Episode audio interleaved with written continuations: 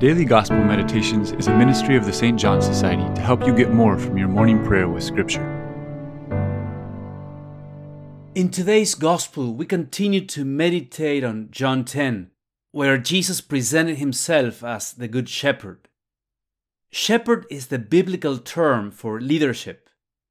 In Ezekiel 34, it had been prophesied that God would come to take the place of Israel's corrupt leadership those bad shepherds that didn't really care for the flock. So the words in today's gospel mean this prophecy is now fulfilled. The Lord has come to shepherd his people. Jesus said that he has two distinctive qualities as a good shepherd.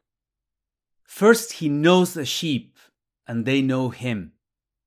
It is a mutual knowledge that stems from sincere love.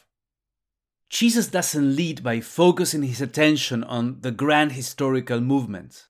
No, no, he cares enough about each one of us to think of us individually. Jesus knows your past, he knows your circumstances. He was there at every step when you were born, when you were a child, when you made significant decisions that shaped your life. He was there in your day of joy and in your day of sorrow at every step. And He has come close enough that we can know Him. The second quality is that the Good Shepherd lays down his life for the sheep. This speaks of the level of commitment and the extent to which the Son of God was willing to go. Being a shepherd was not a side activity for him. His entire life was invested on it. Each of these verbs in the Gospel of John, to know, to love, to give, are so rich. When you meditate on them, you need to unpack all the experiences condensed in them. The moment Jesus left his mother to begin his mission, when he called each of his disciples, when he taught them patiently, the many nights he spent praying for them, the moment when he gave them his body and blood, and finally when he died on the cross for them.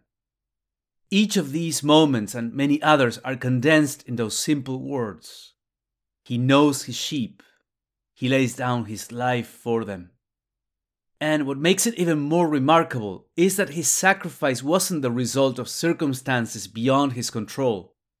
It was his decision to lay down his life to rescue us.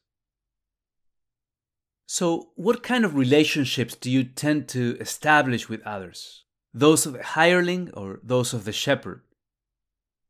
In what ways has Christ been your good shepherd?